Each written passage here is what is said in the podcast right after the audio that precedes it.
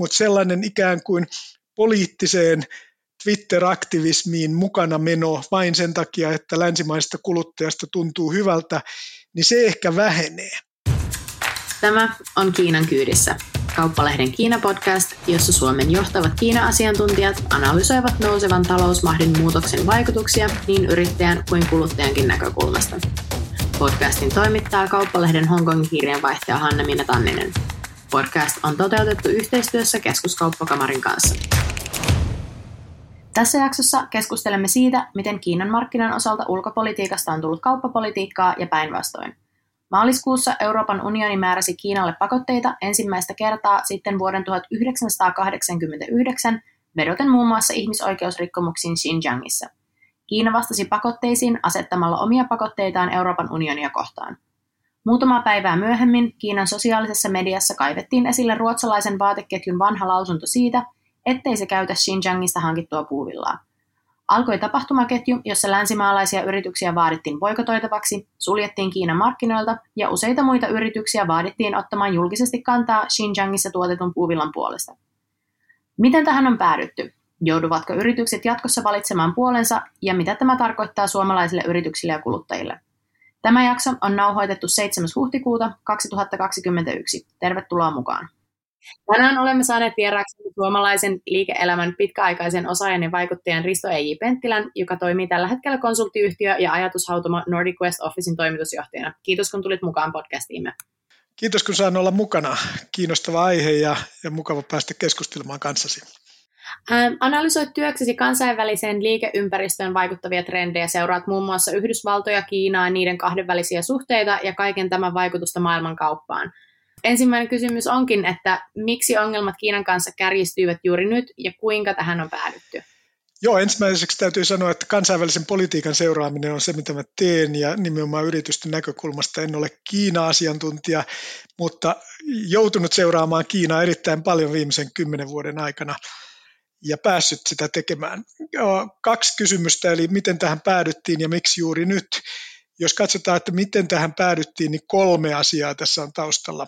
Ensimmäinen on Deng Xiaoping 80-luvulla, josta alkoi Kiinan modernisaatio ja sen rauhallinen nousu maailmanmaineeseen. Ja numero kakkonen on varmaan Kiinan VTO-jäsenyys vuonna 2001, joka yhtäkkiä antoi kiinalaisille tuotteille maailmanmarkkinat. Ja sitten se kolmas asia, miksi tähän päädyttiin tähän tilanteeseen, se oli se, että presidentti Xi Jinping, joka tuli valtaan 2012, päätti laittaa turboahtimen päälle ja viedä Kiinan oikein kunnolla maailman politiikan ja talouden huipulle. Eli kyllä tämä Kiinan kehitys on ollut aivan suunnattoman nopea. Ja, ja, ja, ja, ja taustallahan tässä kaikessa on se, että Kiina on haastanut Yhdysvaltain valta-aseman taloudessa, politiikassa ja pikkuhiljaa tekee sitä myöskin sotilaallisella puolella.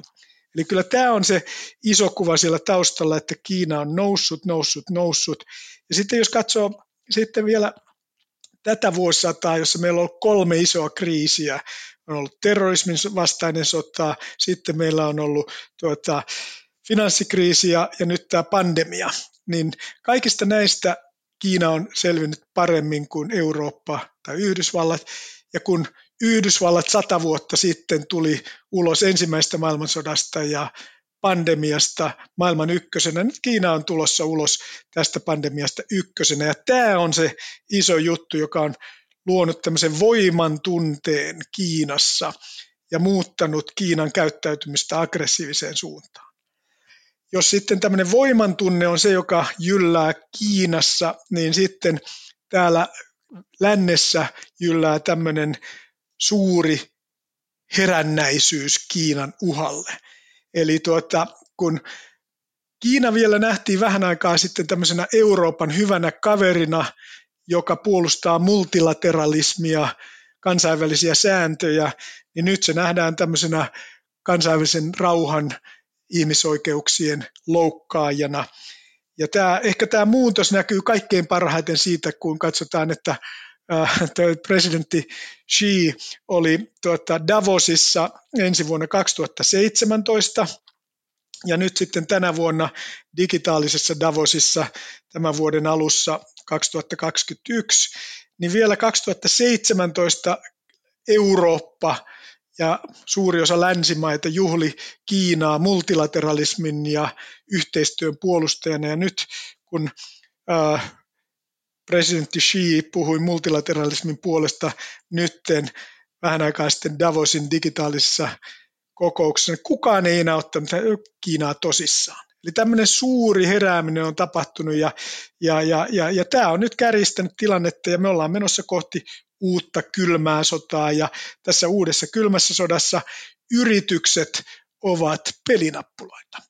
Nyt kun yritykset ovat päätyneet pelinappuloiksi ja, ja näyttää siltä, että ainakaan keskipitkällä aikavälillä tämäkään dynamiikka ei tule muuttumaan, se epäilemättä vaikuttaa sitten myös yritysten liiketoimintaympäristöön. Siinä, missä aikaisemmin analyyseissä on ehkä painottunut esimerkiksi logistiikkaketjut, raaka-aineiden hankinta, miten, kuinka lähellä markkinaa ollaan, sopimusoikeusympäristö ja muu vastaava, mutta nyt entistä enemmän yritykset joutuvat sitten miettimään, että, että miten sitten oman kotimaan tai Kiinan välinen kahdenvälinen suhde sujuu tai minkälaista ulkopolitiikkaa oma pääkonttorimaa suorittaa Kiinaa kohtaan. Eli mitä kaikki tämä tarkoittaa yritysten riskinhallinnalle ja toimintaympäristöille ylipäätään?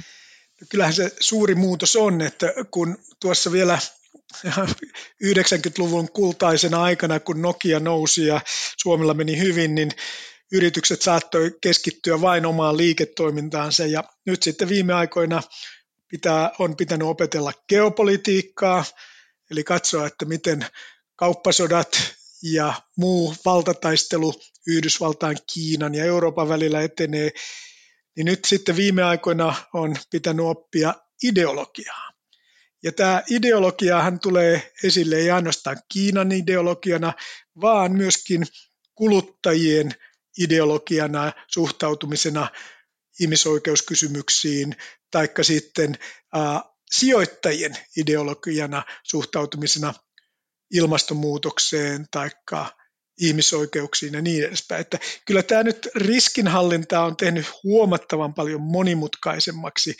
Ja kun viime kädessä yritysten toiminta perustuu kuluttajien valmiuteen ostaa näitä tuotteita ja sijoittajien valmiuteen rahoittaa toimintaa, niin nyt kyllä pitää erittäin tarkalla korvalla kuunnella sekä yhtäältä länsimaisia kuluttajia, mutta toisaalta myöskin kiinalaisia kuluttajia, jos aikoo siellä tehdä bisnestä. Ja verrata sitten, että kumpi näistä on tärkeämpää. Että tämä, äh, kyllä mä uskon siihen, mitä sanoit, että keskipitkällä aikavälillä tämmöinen toimintaympäristö säilyy. Että tämä on sitä peliä ja pelikenttää, jota yritysten pitää nyt yrittää hahmottaa. Ja sen takia keskittyminen vain ja ainoastaan siihen omaan liiketoimintaan ja liiketoimintasektoriin ei valitettavasti enää riitä. Minkälaisia merkkejä yritysten sitten kannattaa katsoa siinä liiketoimintaympäristössä, kun katsotaan näiden perinteisten liiketoimintaympäristön analyysien ulkopuolelle? Niin kun mun mielestä se paras lähestymistapa on se, että jokaisella firmalla on käytössään muutamia yksinkertaisia skenaarioita siitä, että miten Kiinan ja Euroopan ja Kiinan ja Yhdysvaltain suhteet voi kehittyä, miten kuluttajien mielipiteet koskien äh, toimintaa Kiinassa tai toimintaa Yhdysvalloissa tietyissä osavaltioissa. Nythän esimerkiksi Yhdysvaltojen osavaltioihinkin kohdistuu poikotteja tällä hetkellä. Pitää ottaa listalle ehkä semmoinen kolmesta kuuteen tärkeää seurattavaa asiaa. Ne on erilaisia eri firmoille ja sitten katsoa niiden pohjalta, että minkälaisia kehityskulkuja voi tulla seuraavina kuukausina ja vuosia ja tehdä vähän tämmöisiä varasuunnitelmia, ettei joudu sitten niin kuin aivan yllätetyksi, jos huomataankin, että Yhdysvallat kieltää yrityksiä esimerkiksi tekemistä bisnestä kiinalaisten yritysten kanssa. En usko, että tähän mennään, mutta esimerkki siitä, että mitä sanktiot Venäjän suhteet ovat jo saaneet aikaan ja voivat mahdollisesti saada Kiinan suhteen aikaan. Mainitsit tuossa aikaisemmin, että entistä enemmän kuluttajat kiinnittävät huomiota yritysten arvoihin ja niiden toimintaan. Ja siitä nähtiin erittäin erinomainen esimerkki juurikin tästä maaliskuussa tapahtuneesta keskustelusta, mikä alkoi siitä, että Kiinan kommunistisen puolueen nuorisoliiga kaivoi Henneset Mauritsin vuoden, äh, niin kuin e-, edellisen vuoden lausunnon Xinjiangista, mikä sitten johti mittaviin äh, Henniset Mauritsin boikotteihin Kiinassa sekä sitten boikottivaatimuksiin myös muiden länsimaalaisten kuluttajatuoteyritysten osalta. Kuluttajat entistä enemmän kiinnittävät huomiota juuri näihin, sanoit, että tiedostavuuteen, mutta Kiinan markkinassa hyvänä esimerkkinä on se, että se, mikä on tärkeä arvo toisaalla, voi olla boikotin aihe toisaalla. Eli tässä koko Xinjiangia koskevassa keskustelussa länsimaalaiset yritykset halusivat painottaa ihmisoikeuksia ja sanoivat, että me emme käytä enää Xinjiangista hankittuja raaka-aineita, mutta sitten kiinalaiset kuluttajat taas suuttuivat siitä, että ettekö te käytä Xinjiangista hankittuja raaka-aineita. Kun kiinalaisten kuluttajien näkökulmasta taas Xinjiangissa ei tapahdu ihmisoikeusrikkomuksia ja länsimaisten sekä median että kuluttajatuotteiden väitteet siitä, että sellaisia tapahtuivat, ovat osa tämmöistä globaalia Kiinan mustamaalaamiskampanjaa. Toisaalta Kiinan, markkina on, Kiinan kuluttajamarkkina on yksi maailman suurimmista, jos ei maailman suurin, ja sen odotetaan kasvavan vielä useita prosenttiyksikköjä vuodessa jatkossakin. Eli mitä yritykset nyt voivat tehdä tässä tilanteessa? Toisaalta ne haluavat varmasti olla länsimaisilla markkinoilla ja, ja pitää yllä länsimaisia arvoja ja toimintatapoja, mutta toisaalta he haluavat olla muka, ymmärrettävästi mukana myös Kiinan markkinoilla. Eli voivatko yritykset toimia näillä kaksilla markkinoilla jatkossa, ja jos voivat, niin miten? Se on vaikea kysymys ja vastaus riippuu siitä sektorista, millä yritys toimii. Että otetaan vaikka esimerkkinä teknologiayritys, joka toimii Kiinassa ja vaikkapa nyt energia-alalla tai taikka tuottaa semmoisia teknologisia ratkaisuja, jotka ovat osa ilmastonmuutoksen torjumista – niin luulisin, että tällaiselle yritykselle se, että, että opettelee Kiinan viisivuotissuunnitelman ja Made in China 2025, 2025 suunnitelma ja katsoo siellä, että millä tavalla voi olla rakentavasti mukana Kiinan ympäristötalkoissa, niin tämä on varmaan helpompi selittää länsimaisille kuluttajille kuin ehkä sitten se, että hankkii puuvillansa Xinjiangista. Ää, tuota, eli kyllä ehkä tässä yritykset joutuvat tarkemmin katsomaan, missä olevat mukana ja käyttämään sitä samaa ää, ää, tarkastelutapaa kuin kaikessa muussakin toiminnassa. Että nythän jo länsimaisilla yrityksillä on erittäin tiukka kontrolli siihen, että mitä, mistä toimitusketjut tulee ja missä tuotantoa on ja, ja muuta. Jos näitä samoja periaatteita ylläpidetään myös Kiinassa ja pyritään siihen rehellisesti, että, että ihmisoikeus tapauksessa ei olla mukana ja, ja niin edespäin, niin kyllä tämmöinen toiminta Kiinassa yhä edelleen on varmasti mahdollista tulevaisuudessakin. Mutta se, mikä varmaan muuttuu, on se, että viimeisten vuosien aikana tämmöinen Twitter-aktivismi on ollut hyvä yritysjohdolle. On nopeasti lähdetty mukaan sellaisiin asioihin, jotka ovat hyvää tarkoittavia. Ja, ja vähän niin kuin nopeasti haluttu osoittaa, että ollaan samo, samalla asialla kuin jotkut aktiiviset kuluttajaryhmät. Ja veikkaanpa, että tämmöinen ehkä Twitter-aktivismi yritysten niin kuin nopeana tapana osoittaa omia arvojaan hieman vähenee ja enemmän ollaan sillä pohjalla, että on tarkat omat standardit, joiden mukaan toimitaan, pidättäydytään niissä. Ja sitten totta kai, jos on selkeitä ihmisoikeusrikkomuksia tai jotain muuta sellaista, johon voi selkeästi ottaa kantaa, niin siitä vaan, koska kuten itse sanoit tuossa, niin Kiinan 1,4 miljardia ihmistä on sitä mieltä, että, että että Kiinan puuvillatuotannon boikotointi on Kiinan vastaista mustamaalauskampanjaa. Ja silloin niin kuin pitää tasapainottaa myöskin sitä ja ottaa huomioon, ei niin, että muuttaa omiaan arvojaan tai omia standardejaan, mutta että selittää avoimesti, millä tavalla me toimitaan Kiinassa, millä tavalla me toimitaan muualla maailmassa. Ja jos näiden kriteerien mukaan voi toimia Kiinassa, niin voi jatkaa toimimista Kiinasta. Jos sitten tapahtuu niin, että ei enää voi toimia omien kriteereinsä mukaan, niin silloin varmaan on parempi ja välttämätöntä sitten lähteä Kiinasta, koska muuten toiminta käy mahdottomaksi juuri sen takia, että länsimaiset kuluttajat ja, ja, ja, tuota, ja, ja sijoittajat ää, eivät sitä salli. Mutta eli summa summarum, uskon, että Kiinassa toimiminen tuota, on yhä edelleen mahdollista, mutta sellainen ikään kuin, että yhtäältä selittää yhdelle kuluttajaryhmälle yhtä asiaa, että Kiina on paha, ja sitten toisaalta selittää kiinalaiselle kuluttajaryhmälle, että haluamme olla mukana rakentamassa Kiinaa, niin se ei varmaan enää onnistu, vaan pitää olla, että selittää enemmän ne omat toimintamallinsa ja tapansa ja olla rehellinen niissä.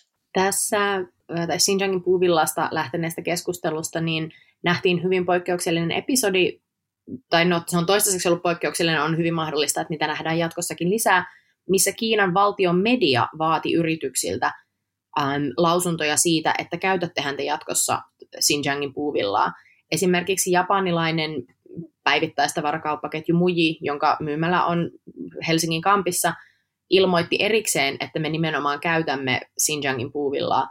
Luuletko, että tällaisia lausuntoja tullaan näkemään yrityksiltä jatkossakin, jossa he ilmo- joko ilmoittavat, että emme käytä vaikka Xinjiangin puuvillaa tai myy tavaroita Kiinaan, ja sitten taas toisaalta erikseen ilmoitetaan, että kyllä me nyt sitten varmasti jatkossakin tehdään Kiinan kanssa yhteistyötä.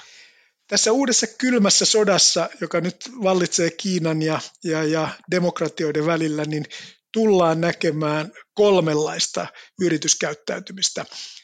Yhtäältä tullaan näkemään sitä, että yritykset haluaa pysyttäytyä viimeiseen saakka kaikkein poliittisen kommentoinnin ulkopuolella, pitää pää matalalla ja toimia sillä tavalla, että jos tulee kysymyksiä, niin niihin voidaan rehellisesti vastata. Tämmöinen niin kuin neutraali yritystoiminta tulee varmasti olemaan yksi linja. Toinen linja tulee olemaan puolen valinta, eli silloin valitaan se puoli, että ollaanko lojaaleja enemmän länsimaisille kuluttajille, länsimaisille arvoille vai kiinalaisille. Ja tämä varmaan niille tuota, yrityksille, joilla on selkeästi suurempi ää, tuota, markkina Kiinassa, niin voi olla sitten se valinta. Ja sitten se kolmas ää, valinta, joka ehkä, ehkä sitten on, on se ää, niin kuin kiinnostavin, että ei olla lojaaleja sen enempään yhdelle hallitukselle kuin toisellekään, on se, että yrityksellä on oma ulkopolitiikka. Eli, eli yritys määrittelee ne arvot, joiden mukaan se toimii, ja samalla tavalla kuin Suomi määrittää oman ulkopolitiikkansa ja ulkopoliittisen linjansa, ne tavoitteet, joihin yritys pyrkii, ja sitten siltä pohjalta sitten toimii joko Kiinassa ja lännessä, mutta selittää oman ulkopolitiikkansa kautta tätä toimintaa.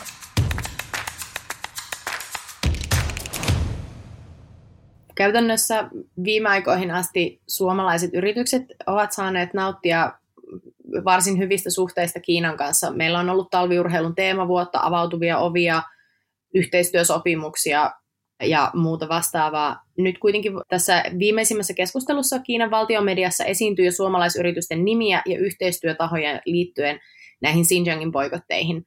Vaikka nyt suoranaisesti yksikään boikotti ei osunut suoraan suomalaisyritykseen, he joutuivat silti siihen keskusteluun mukaan, mikä entisestään nostaa riskiä siitä, että näin saattaa käydä jatkossakin. Kysymys ei ole pieni, sillä suomalaisyrityksistä merkittävää liiketoimintaa Kiinassa on muun muassa Finnairilla, Koneella, Kemiralla ja Wärtsilällä. Miten olemme nyt siinä tilanteessa, että kun ehkä aikaisemmin olemme pystyneet olemaan vähän vaikka muiden EU-maiden selän takana, niin miten suomalaisyritykset nyt joutuivat tähän mukaan ja mitä se sitten tarkoittaa jatkossa? Kai se ensimmäinen oppitunti on, että, että kukaan ei ole suojassa ja sitten se, että mitä tässä nyt sitten pitäisi tehdä, niin tuota, ää, kai Suomella on vähän parempi suomalaisilla yrityksillä kyky ainakin ää, jonkinlainen perinne tässä, että me ollaan tämän Neuvostoliiton kanssa tehty kaikenlaista kauppaa ja harjoitettu rauhanomaista rinnakkaiseloa silloin, kun ei ole sodittu. Ja, ja tämä perspektiivi ehkä niin jollain tavalla tuo jonkinlaista realismia tähän Kiinasuhteeseen myöskin. Eli se, että, että pystytään toimimaan Kiinan kanssa eikä luovuta omista arvoista eikä omista toimintamalleista, niin sehän oli myöskin se, mitä Suomi teki tuon Neuvostoliitto kaupan kanssa. Eli ehkä, ehkä sanoisin, että tässä suhteessa suomalaiset ehkä ovat vähemmän sinisilmäisiä ja vähemmän idealistisia suurvaltapolitiikan suhteen ja ehkä osaavat paremmin tulkita sitä, että mikä on mahdollista Kiinassa ja mikä on hyväksy, hyväksyttävää lännessä. Niin voisi ainakin toivoa. Näillä merkittävillä suomalaisilla teollisuusyrityksillä on merkittävää liiketoimintaa Kiinassa, jolla sitten on välillisesti vaikutuksia myös suomalaiseen kansantalouteen sekä esimerkiksi suomalaisiin sijoittajiin. Minkälaisia varoitusmerkkejä tai indikaattoreita meidän kannattaisi katsoa, kun tämä keskustelu Kiinan ja lännen välillä epäilemättä jatkuu? Yllättävää kyllä mä seuraisin kaikkein tärkeimmin nyt Yhdysvaltoja. Eli uusi Bidenin administraatiohan on nyt päätynyt erittäin haukkamaiseen toimintaan suhteessa Kiinaan, jatkaa Trumpin linjaa ja näyttää olevan niin, että, että Kiina vastaa kaikkiin Yhdysvaltain toimiin nopeasti omilla toimillaan. Että vaikka Kiina sinällään äh, ansaitsee oman analyysinsä, niin nyt jos haetaan näitä varoitusmerkkejä, niin niitä kyllä löytyy siitä, että Yhdysvallat päättää uusiin, uusista toimenpiteistä äh, Kiinan suhteen, taikka sitten se, että, että tämä Yhdysvaltain Kiinan vastaisen rintaman rakentaminen etenee nopeasti. Siitähän on selkeitä merkkejä. Ensimmäinen onnistunut merkki oli tietysti tämä 5G-allianssin, Kiinan vastaisen allianssin rakentaminen, jossa, jossa Yhdysvallat onnistui. Ja nyt jos samanlaisia aloitteita tulee Yhdysvalloista, niin siinä on ainakin sellainen asia, jota kannattaa seurata. Ja sitten varmasti vaan äh, olla korva äh, tarkkana äh, ja kuunnella ja katsoa, minkälaista se toiminta siellä Kiinassa on. Kyllä siellä Kiinassa pitää olla insideri sisäpiirissä, jotta voi aistia nopeasti ne muutokset, joita siellä, siellä tapahtuu. Mutta kehottaisin seuraamaan tällä hetkellä Yhdysvaltoja, koska Bidenin suuri idea on Kiinan vastaisen demokraattisen rintaman perustaminen ja sieltä varmaan tulee sellaisia sytykkeitä, jotka sitten saavat aikaan pieniä paloja tai roihuja kiinalaisessa diplomatiassa ja suhtautumisessa länsimaisiin yrityksiin. Eli jatkossakin voimme odottaa tällaisia yllättäviä käänteitä, suuria ilmoituksia ja keskusteluja, joka saattaa lähteä pienestä, mutta sitten koskea ihan muutamassa tunnissa isoa joukkoa yrityksiä eri puolilla länsimaita. Joo, mutta nyt tässä ollaan oltu tosi negatiivisia tämän kaiken suhteen ja ehkä sen takia täytyy nyt painottaa sitä, että onhan tässä myöskin yhteistyön elementtejä, että otetaan ilmastonmuutos ja ympäristöasiat yhtenä sellaisena sektorina, jossa mä näen suuria mahdollisuuksia yhteistyöhön Yhdysvaltain, Kiinan, Euroopan välillä. Ja, ja voi olla myöskin sellaisia yhte- yllätyksiä, että, että päästään positiivisesti eteenpäin. Nyt kun me ollaan siirretty tämmöisen kolmen suuren imperiumin maailmaan, jossa Kiina, Yhdysvallat ja Eurooppa laatii näitä pelinsääntöjä, niin silloin kun ne pääsevät yhteisymmärrykseen vaikkapa nyt sitten ilmastonmuutokseen liittyvistä toimista, niin yhtäkkiä voikin tulla suuria mahdollisuuksia myöskin.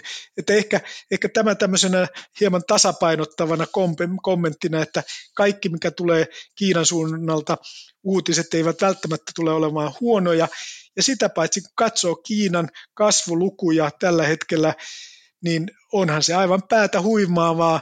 Näyttää siltä, että Kiina on menossa kohti tavoitettaan siitä, että vuonna 2035 Kiina on maailman ykkönen politiikassa, taloudessa ja, ja ainakin alueelliselta sotilaallisesta voimaltaan myöskin, myöskin niissä kysymyksissä.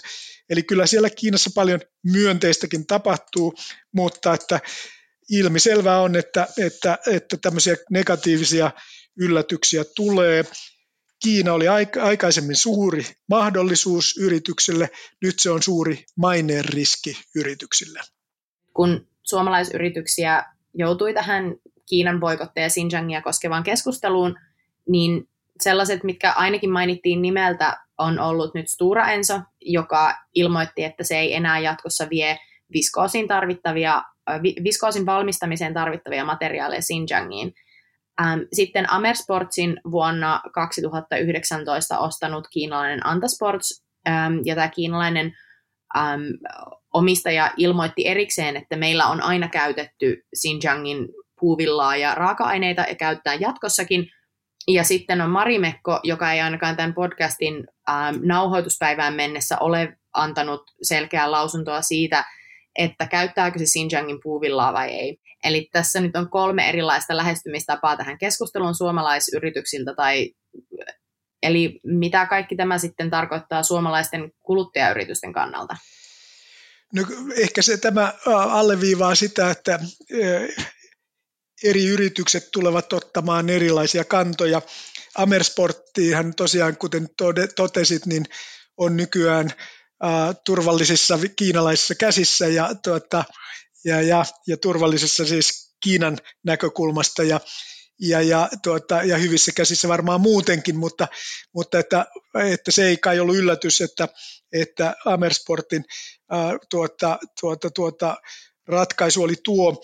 Ja sitten mitä näihin muihin yrityksiin ja, ja tuleviin yrityksiin, niin ehkä siinä se keskeinen asia on, että, että kun yritykset toimivat omien standardiensa ja arvojensa mukaisesti ja, ja pystyvät selittämään toimintaansa, niin ei ole mitään estettä siihen, että, että etteikö toimintaa Kiinassa jatkettaisi.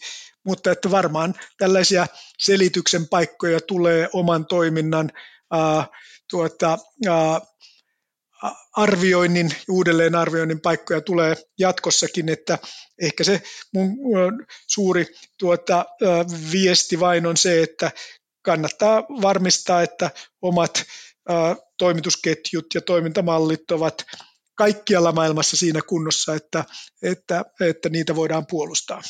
Niin, se herättääkin kysymyksen siitä, että onko kansainvälisillä markkinoilla toimivan yrityksen, olisi sitten suomalainen tai mikä tahansa muu yritys, yksinkertaisesti mahdollista toimia ilman jonkunlaista yhteistyötä Kiinan kanssa jossain vaiheessa toimitusketjua? No kyllähän se tällä hetkellä vaikealta näyttää, mutta samaan aikaan Kiinan uudessa viisivuotissuunnitelmassa painotetaan riippumattomuutta muista maista omissa toimitus- ja tuotantoketjuissa, eli Kiina pyrkii omavaraisuuteen tältä osin. Yhdysvallat on aloittanut samanlaisen ajattelun ja politiikan läpiviemisen. Yhdysvalloissa pyritään vähentämään riippuvuutta Kiinasta kaikella mahdollisella tavalla. Eli kyllä tämä riippuvuus Kiinasta on suuri ja tulee jatkumaan, mutta kyllä se tulee vähenemään koko ajan yritykset tulevat olemaan tilanteessa, jossa Amerikka ja amerikkalaiset yritykset lisäävät omavaraisuuttaan ja vähentävät riippuvuutta Kiinasta. Sitä tulee tekemään myöskin Japani, sitä tekee ää, ää, tuota, myöskin Eurooppa, mutta tämä ei tarkoita sitä, että, että se kokonaan loppuisi. Kiina yksinkertaisesti on niin valtaisan suuri osa globaalia taloutta, että että vaikeata välttää sellaista tilannetta, jos se jollain tavalla ei olisi tekemisissä Kiinan kanssa. Mutta että mielenkiintoista on se, että tämä trendi on selvästi siihen suuntaan, että sekä Kiina että Yhdysvallat painottavat ää, toimitusketjujen riippumattomuutta ideologisista ja, ja, ja poliittisista kilpailijoistaan. Tota, ennen kuin esitän seuraavan kysymyksen, niin on, on kyllä kerrottava, että itsellä on kyllä ö, Amersportsin ö, tuotemerkin suunnon juoksukello ja useat Salomonin juoksukengät. Ja mulla on tuotteita kaikista Marimekon Unigloon mallistoista ja en edes halua laskea sitä määrää rahaa, minkä olen nuorempana, no vielä tästäkin nuorempana kaatanut Henneset Mauritsin tota, vaatteisiin, eli en ole itse millään tavalla immuuni tälle seuraavalle kysymykselle, mutta mitä kaikki tämä keskustelu tarkoittaa sitten kuluttajille Suomessa ja maailmalla? Onko meillä kuluttajinakaan tuskin on mahdollista välttää kiinalaisia tuotteita? Onko meidän edes mahdollista toimia eettisesti tällaisissa asioissa, kun näistä nyt entistä enemmän jatkossa puhutaan? Ja mikä ylipäätään on kuluttajan vastuu tällaisissa pitkissä tuotantoketjuissa? No kyllähän kuluttajan vastuu on tietysti äh, tuota, suuri, mutta se on myöskin vaikea kyllä me se, missä me ollaan nyt, on tietysti tämmöinen suuri arvojen muutos, joka liittyy milleniaalien arvomaailmaan ja sen yleistymiseen sekä lännessä että Kiinassa siihen, että, että arvot ja, ja sitten eettiset kysymykset yli malkaan ovat nousseet esille. Ja, ja en usko, että, että siitä minnekään tässä lähdetään, vaan että kyllä se on semmoinen megatrendi näiden asioiden esillä olo ja hyvä näin. Ja nyt sitten kysymys kuuluu, että, että, että mitä tuota pitäisi sitten kuluttajien tehdä. Ja mä, mun mielestä pitää pää kylmänä, että, että ajatellaan nyt vaikka, vaikka Finwatch, joka varmaan tekee tärkeää työtä ja, ja muuta, mutta kyseessä on kansalaisjärjestö, ei mikään riippumaton tutkimuslaitos. Ei pidä lähteä siitä, että yksi pieni räsähdys kansalaisjärjestö maailmasta on sellainen, joka oikeuttaa heti kaikkia kuluttajia tekemään uusia kulutuspäätöksiä. Kannattaa vähän seurata ja selvittää, miten nämä yritykset toimii. Onko tosiaan niin, että se kritiikki, joka on, on tullut sosiaalisessa mediassa vastaan, on oikeutettua vai ei.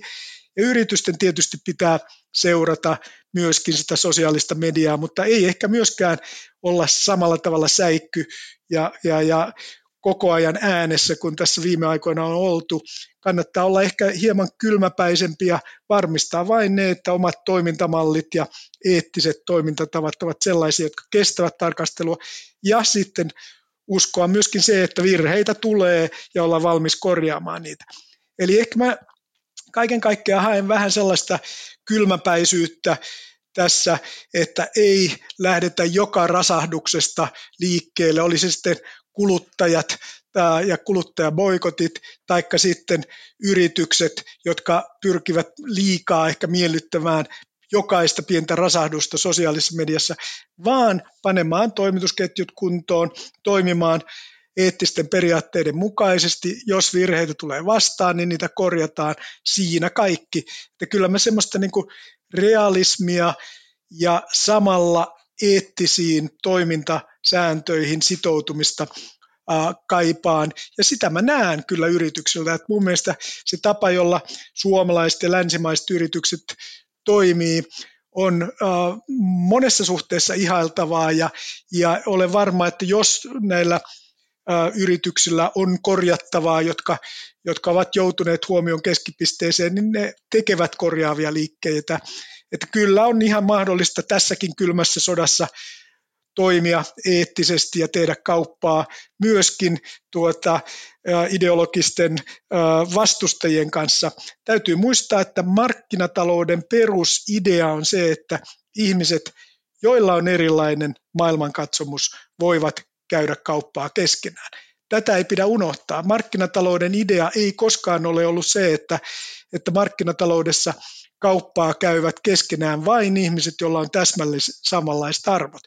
Tämäkin on hyvä pitää mielessä, että, että, että, että, että ei ole ideaalitapaus se, että me sulkeudumme kokonaan niiltä valtioilta ja ihmisiltä, joilla on erilainen arvomaailma kuin meillä. Tämä ei tarkoita ihmisoikeusrikkomusten hyväksymistä tietenkään. Tämä ei tarkoita sitä, että hyväksytään ympäristön kannalta tuhoisaa toimintaa, mutta tämä tarkoittaa sitä, että kiinalaisten näkemys siitä, että mikä on oikeaa toimintaa 1,4 miljardin ihmisen hyvinvoinnin edistämiseksi ei ole välttämättä sama näkemys kuin, kuin meillä täällä länsimaissa on. Ja tällaistenkin erimielisyyksien kanssa voi tulla toimeen. Kuten sanoit, niin aina on tehty kauppaa mielipideeroista huolimatta ja parhaissa tapauksissa kaupan tekeminen on jopa tuonut tota, tällaisia mielipideeroja kapeammaksi ja osapuolia lähemmäs toisiaan. Tämä kaikki kysymykset tässä ovat liittyneet kieltämättä riskin hallintaan ja, ja, ja nähneet ää, Kiinan uhkana, mutta näetkö kuitenkin, että Kiinassa kannattaa jatkossakin tehdä kauppaa ja, ja, ja onko tuolla idässä edelleen mahdollisuuksia, joihin kannattaa sekä yritysten että suomalaisten kuluttajien tarttua?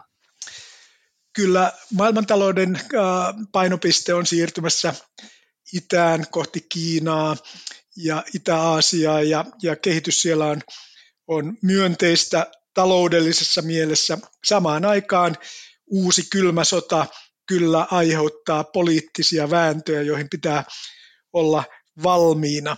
Ja tuota, eli kyllä tämä nyt iso kuva on se, että paljon mahdollisuuksia, mutta myöskin paljon riskejä liittyy kauppaan Kiinan kanssa. Mutta näiden riskien hallinta on mahdollista, sitä on tehty aikaisemminkin, sitä voidaan tehdä yhä edelleen. Ja ehkä tässä tarvitsee nyt tämmöistä jäitä hattuun, kun mietitään Kiinaa ja Kiinassa toimimista. Se ei ehkä ollut sellainen suuri multilateralismin pelastaja, johon Euroopan unioni ihastui joku aika sitten, mutta tuskin se on kaikessa asiassa paha, niin kuin nyt tällä hetkellä ajatellaan. Sen toiminta on monessa suhteessa sellaista, jota on länsimaiden vaikea hyväksyä ja silloin meidän pitää pitää kiinni omista arvoistamme, mutta pitää nähdä myöskin mahdollisuudet tehdä myönteistä toimintaa niissä asioissa, joihin me kaikki uskotaan ja, ja varmasti yleinen kiinalaisten elintason nostaminen, maailman elintason nostaminen, ympäristön tilan parantaminen, kaupankäynti ja niin edespäin on tällaisia asioita, jotka nyt kuitenkin on perusasioita, joiden pohjalta voidaan yhteistyötä jatkaa. Kiitoksia oikein kovasti haastattelusta ja kiitos kun tulit vieraaksemme Kauppalehden Kiina-podcastiin. Podcastin kaikki jaksot löytyvät osoitteesta kl.fi kautta Kiina sekä Spotifysta, Soundcloudista, iTunesista, Google Podcastista ja Alma Talentin äänikirjapalvelusta. Tämä oli Kiinan kyydissä. Täällä Hanna Minna Tanninen, Hong Kong.